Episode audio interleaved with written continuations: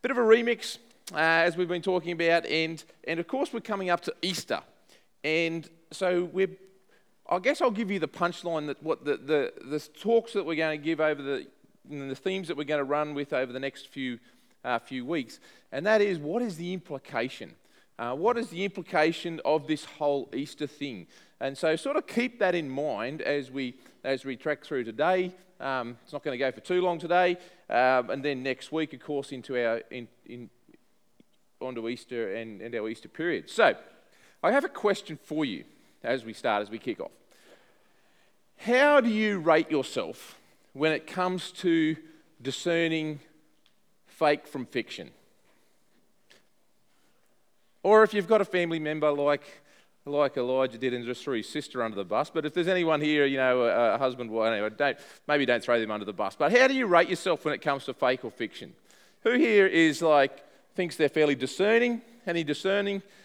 Maybe there's a few. You know, you don't have to get you don't have to get too excited. Just give me a few, just some little indication, all right? You know, you don't have to get, you know, as, as as Ed Joe was saying before, okay, everyone's pretty tight, I get that. What about who feels they're like a little bit gullible? Now, you might want to be a little bit discreet with that, or maybe you just own it. Yeah, there's a few people here who go, yeah, a little bit gullible.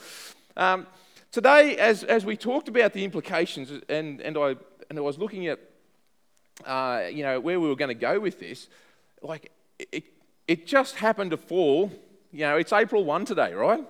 It's April 1, and it's like I just, I, it was just sitting there. Like I couldn't, I couldn't help but pick up this April 1 and, and put these two things together, right? When it, because of course, when it comes to Christianity, when it comes to, um, uh, you know, this whole Easter theme, this whole Jesus dying on a cross and coming back to life, I mean, like all that sort of stuff. It's like, what is that? And, and for some people, like, you know, they're 100%, they're in. Other people, it's like, are you kidding? Are you that gullible? Do you really think this is true? So April Fools, Easter, the, you know, I just, I just couldn't help but, um, like I said, pick this up and, and run with it.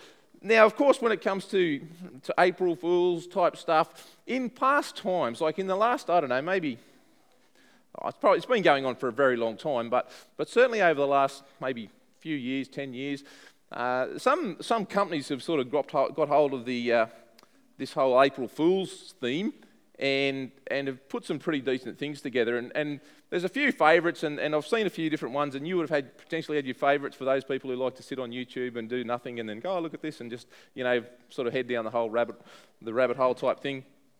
But uh, I thought I'd show one to, or maybe more than one, but I thought I'd start, I'd kick it off with a, a bit of a bit of an April Fool's sort of a theme, right? But keeping in mind implications of Easter, so it has got a point, right? It has got a point. You there are billions of you. But there is only one you. So, what if selecting your next vehicle focused on what truly matters? You. Introducing Genetic Select by Lexus, the world's first service that uses human genetics to match you with the car of your genes.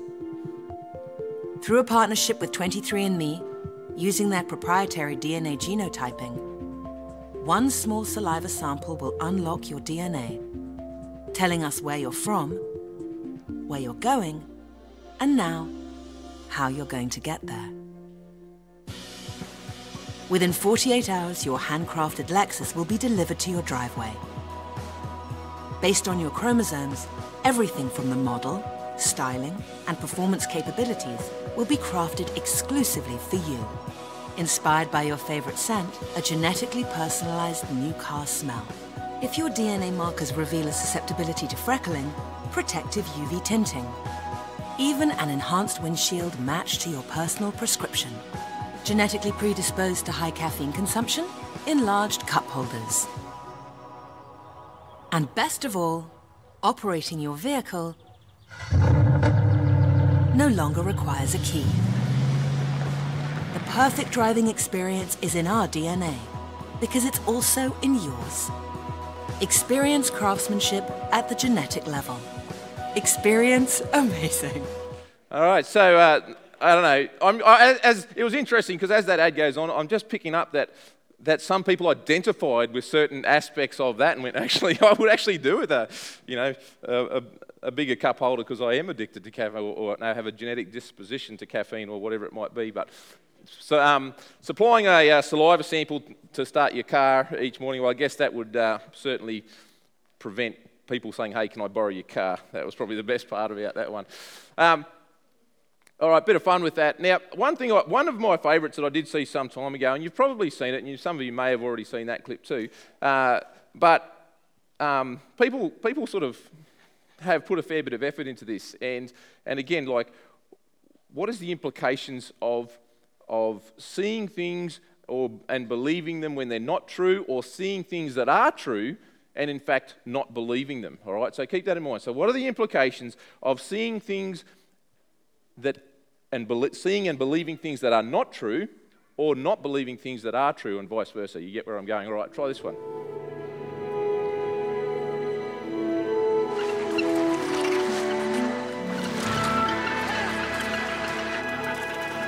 This recently discovered colony of penguins is unlike any other.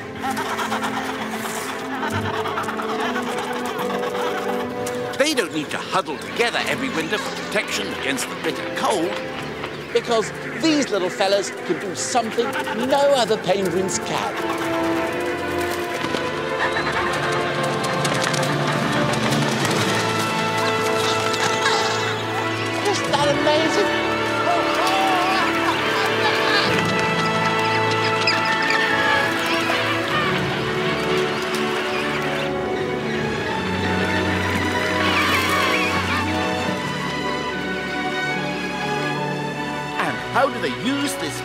Incredible ability? Well, they fly thousands of miles to the rainforests of South America where they spend the winter basking in the tropical sun. All right. Now, some of you might be sitting there and going, oh, can, can they actually fly? I don't know. Like, do they fly? Um, but it's, uh, it's, an interesting, it's an interesting thing. Uh, but the reality is, right, that we often base what we believe, and this is okay, right? We often base what we believe, what we think truth is, okay? We can't always believe what we see quite clearly, right? Um, like, I remember when I first saw that clip, I'll be a bit honest, when they started doing those little jump things, I'm like, oh, wow, but then like they got about this far, I'm like, hang on a. You know what I mean? You that realization that maybe I was just that little bit gullible and I went just a little bit too far with that. Maybe I should have picked it up a little bit sooner than most. And you're looking around and going, no, I don't want to admit that. Um, but but we base our belief on what we've been taught as a, you know, as a young person, as a kid, you know, when we're in primary school, uh, when we're in high school, like, and that's fair enough, right? Because we would hope that what we are being taught is actually reasonable, is fair income, is, is trustworthy. Um, we, base, we base what we know on what we've been taught and what we have experienced, on what we have seen for ourselves. And when, and when things sit outside of that, when, when things sit outside of what we believe to be true, you know, and there's plenty of stuff on the, you know, online, all those different things. When, when things sit outside of that, we, can, we start to go, hang on, that's not right, right? The radar goes up. And like I said, some of us maybe a little bit more gullible than others, right? Some, can be, some people can be like completely gullible and they're always good to have as a friend, right? We all like those sort of friends because we always sort of, you know, get to pick on them a little bit. But of course, on the other side, which is probably just as bad, is you have those people who believe nothing. Right? No, that's not true. And it's always a conspiracy, and everyone's out to like fool them, and they're like, no, no, I don't believe that. And you know what I mean? You've, and you've probably know those people as well, that everything's a conspiracy, that, you know, that's not true, and you're just being fed a whole lot of lies, and you just believe everything you're told, and you're like, oh man, I'm pretty sure someone did land on the moon, unless that, I don't know. You know what I'm saying? Then you get those sort of people. Um, but we filter, we typically filter um, our our understanding of what, what, what is right and wrong based on what we believe, uh, based on those, sorry, but we, our beliefs based on those experiences uh, of what is real and what is fake. And of course, along the way, the community, i.e., our friends and the people that we associate, they try and keep us in check too. So whenever you, you're an outlier, then they pretty much help you come back into the group by laughing at you is typically the way that we, we, we, we usually sort of handle those sort of things. If someone sits outside the, circle a little bit, then we, we usually have a bit of a giggle at their expense. But we hear look, talking about Easter. Uh, and we're talking about the, the, the experience of, uh, of Jesus dying on the cross. We're talking about the, the, the event that took place. And of course, there's a bunch of people that are 100% fully believe that that really did happen. That's a real event, that that took place. Uh, and there's probably just as many or more that go, no, no chance. There is no way that somebody was actually killed and then came back to life. Why would they think that? Why would people think that that doesn't happen? Well, because it doesn't happen, right? So their experience has taught them that coming, somebody coming back to life uh, and you know Jesus being raised raised back from the dead, it's all it's all a hoax. It's all it's all fake news because it doesn't happen. So their experience and what they've been told dictates what they might believe. And I guess that's a that's a challenge and that has implications. Like that's where Christ, this is like sort of where Christianity comes right to the center of, right, are you in or are you, are you not? Are you, are you a believer or are you not a believer? And the reason the, that, that it's important when it comes to that believing, because the whole, the whole Christian experience of what happens after, after this world, you know, life after death, and I know I'm sort of scooting across the top of a lot of different topics here, just sort of briefly, but but most people understand, uh, you know, that Jesus died on the cross for our sins and that one day we get to, you know, heaven after, like as Sarah just spoke about with the little kids, that, you know, one day we get to go to heaven. But that's all based on whether we believe this story or not. And Jesus said, like, if you believe, if you believe I am the Son of God, if you accept that I've died for your sins, if you accept that I am who I say I am, like, that's the thing that gets us across the line.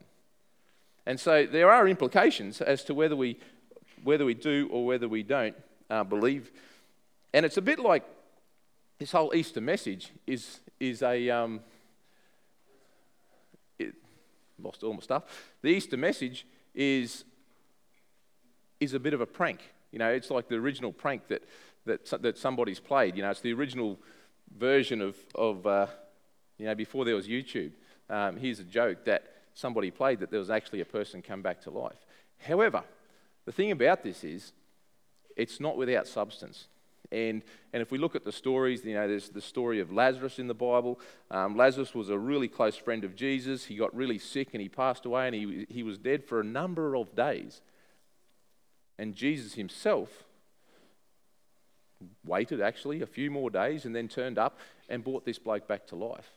And there were plenty of witnesses, there were plenty of people uh, who who were there at the time and who witnessed this. And so I guess Jesus sent, set a little bit of a precedent to say, you know what, this sort of stuff can happen. And he healed people miraculously, and there's a whole bunch. I'm not going to go through all these. There's so many stories. Just open up the New Testament, open up the Gospels, read about this stuff, where people genuinely believed it. And you look at the reactions of the people around at the time, and you can see that people were genuinely believing this. But what I want to do, I want to go to a, um, uh, a book in the uh, a book in Corinthians that Paul wrote, um, and and we can see what he's trying to get at when he talks about uh, how he how he how he talks about the importance of this this whole understanding the Easter theme, understanding Jesus, uh, what he did for us. Before we do that, talk about playing tricks on our minds, right? So we're talking about, well, are people just playing tricks on our mind? I want you to read this next little passage. In fact, I probably should have had someone come up here and reading it for me, but um, I'm sorry, Mrs. Bond. Just this is just sort of saying that we don't always have to spell things right to get the message across. But hey, you know, like someone want to read it out loud? Who wants to? That's probably putting on people on the spot. What was that? Yeah, good for you, good for you. What we have been taught and what we have experienced in the past helps us determine what is true for the present and how we may live in the future. However, what if things got a little messy? What if the Holy Spirit challenged our minds in new ways? Would we be open to new realities? What if what if you're, uh, what if you're, I'm not sure, I'm not sure where you're all at, right? What if you're the first time um, and you haven't heard this message before, or, or, you're sitting here and you're a bit of a skeptic. And I can actually be honest, Barna done some research not too long ago that I heard, and across Christianity, across those who would say they are Christian, And amongst the young people, youth who are, say they're a Christian, up to like uh, up to 25% of those people aren't sure or don't believe that Jesus actually really came back to life after he died. But they don't really care, which is a weird sort of a setup, right? But, but what I'm saying is, even amongst Christians, some people go, actually, I'm not real sure if Jesus did do what he said he did, but oh, well, you know, he's still a good bloke and he still has good principles, so I'll still say I'm a Christian and all those sort of things. However, the reality is that Jesus is asking us to, to, to go, hey, do you believe? Do you believe? So, I want to go to 1 Corinthians, and in 1 Corinthians, uh, this is what Paul's talking about. He's talking about how people are saved. He says, by the gospel or by the good news, the fact that Jesus came as a Son of God, died on a cross, and then was raised back to life, the whole Easter thing. And here's the implications for Easter, okay? By this gospel, you are saved if you hold firmly to the word I preach to you. Otherwise, you believe in vain. For what I have received, I passed on to you as of first importance that Christ died for our sins according to the scripture. So here, Paul, he's writing to the people, so Paul, who's lived after Jesus, he's writing to the people of Corinth. He's writing, this is really important stuff. This is stuff that you need to get your hand around.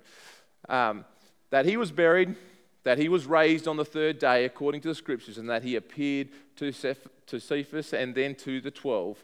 And after that, he appeared to more than 500 of the brothers and sisters at the same time, most of whom are still living, though some have fallen asleep. Then he appeared to James and to all the apostles. So here we have Paul. He's basically given us a quick rundown. He's saying this, he, he's saying this is fair income stuff. Like it wasn't Jesus or it wasn't just one or two people coming up with a story. And of course, Jesus predicted what was going to happen. He predicted his death and he said he was going to come back to life. And of course, you know, there's some people that would say, well, those, those disciples, those close followers, they had an agenda. And of course, they didn't want to lose face. So they made up the whole story about, you know, stole his body and, and made up the whole story about Jesus coming back to life. But he said, here, here Paul saying there was, there was heaps of people that Jesus appeared to. It wasn't just one or two, there was a whole bunch of people. And in fact, and if we go back and we look at, at James, who is Jesus' own brother, uh, and James looked after the, uh, the church in Jerusalem. Um, they came under a bunch of persecution. They got a whole bunch of stuff, bad stuff that happened to them. Uh, they were in all sorts of pain. But why did they do it? And you sort of got to, you know, it's the common, the common line. You know, would they have gone through all that pain just to support a lie? Uh, and sort of ask yourself that question. And if we go on, if Christ had not been raised, your, your faith is futile, your, your, uh, you are still in your sins. If Christ had not been raised, your faith is futile, you are still in your sins. Because if Christ hadn't have come back to life, what is the implications for that? If Christ hadn't have come back to life, he wasn't who he said he was. And you'd go, eh, just another random, like lunatic, basically, who's making up stories and convinced a few people to tag along, but hasn't really got any substance, hasn't really gone anywhere. And if Christ has not been, and if Christ had not been raised, your faith is futile, you are still in your sins. Then those also who have fallen asleep in Christ are lost. In other words, people who people who have believed in Christ, who have lived before, they've, they've lived for nothing. If indeed he hadn't come back to life.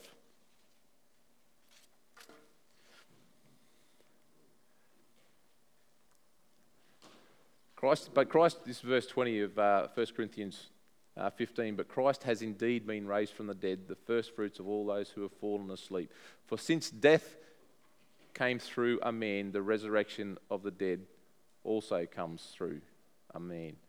In other words, what Paul's saying here is like sin entered the world, just like Sarah was trying to explain before to the kids. Sin entered the world through one guy.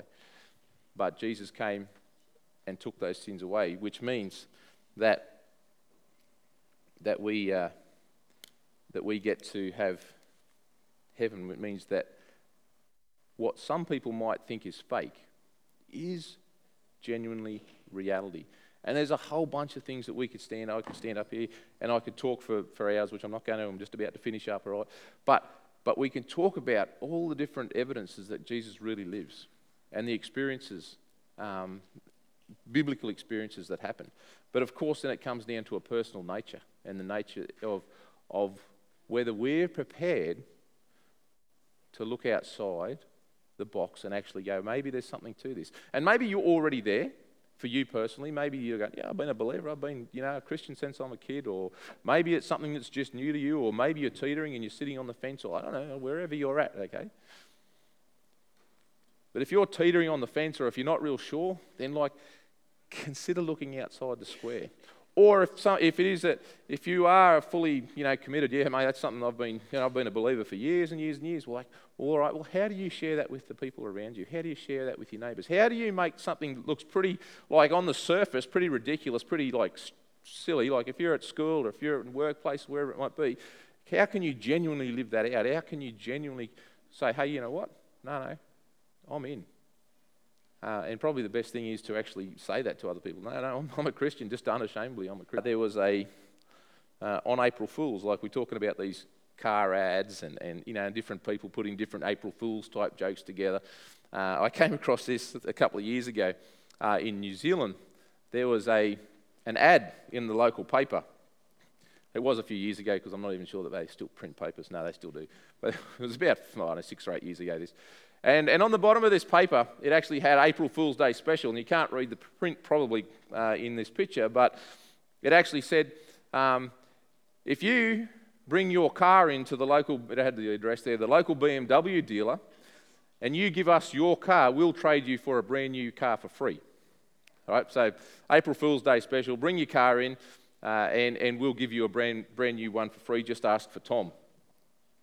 And uh, so that, that, was, that was advertised, and it was a bit of a setup, but I'll let you see what happened.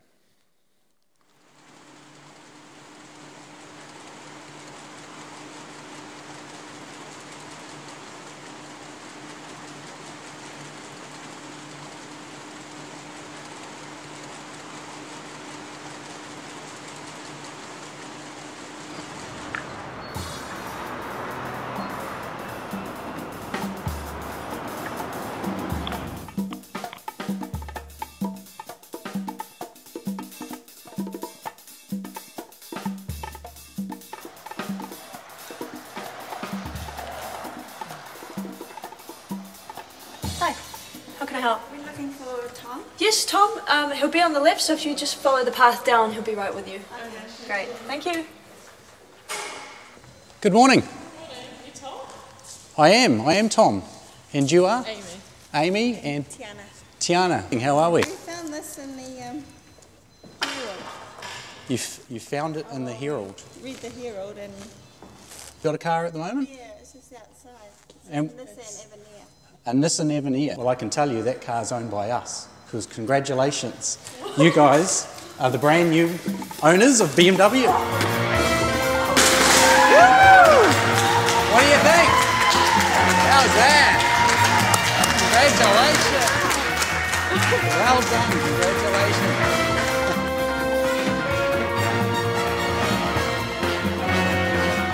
Oh my gosh.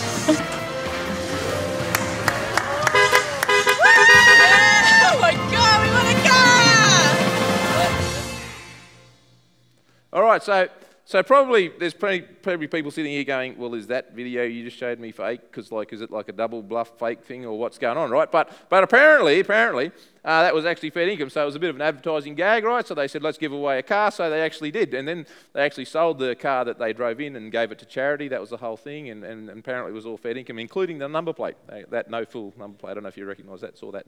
So so fair income. So like like you know the whole point was like well is anyone prepared to be a fool? Is anyone going to like like go risk the risk looking like an idiot? You know like going oh like you know just am i going to be the one that's caught out or is it just worth the risk? Is it worth the risk of uh, of, of getting a prize? And and i guess why why i put that up there is is this a bit like us right? Are we prepared to take a bit of a risk in actually going you know, plenty of people around me are saying this is not fair income, but I'm going to get, I'm going to have a, I'm going to have my best guess, and I'm going to say it is. Well, what's the implications?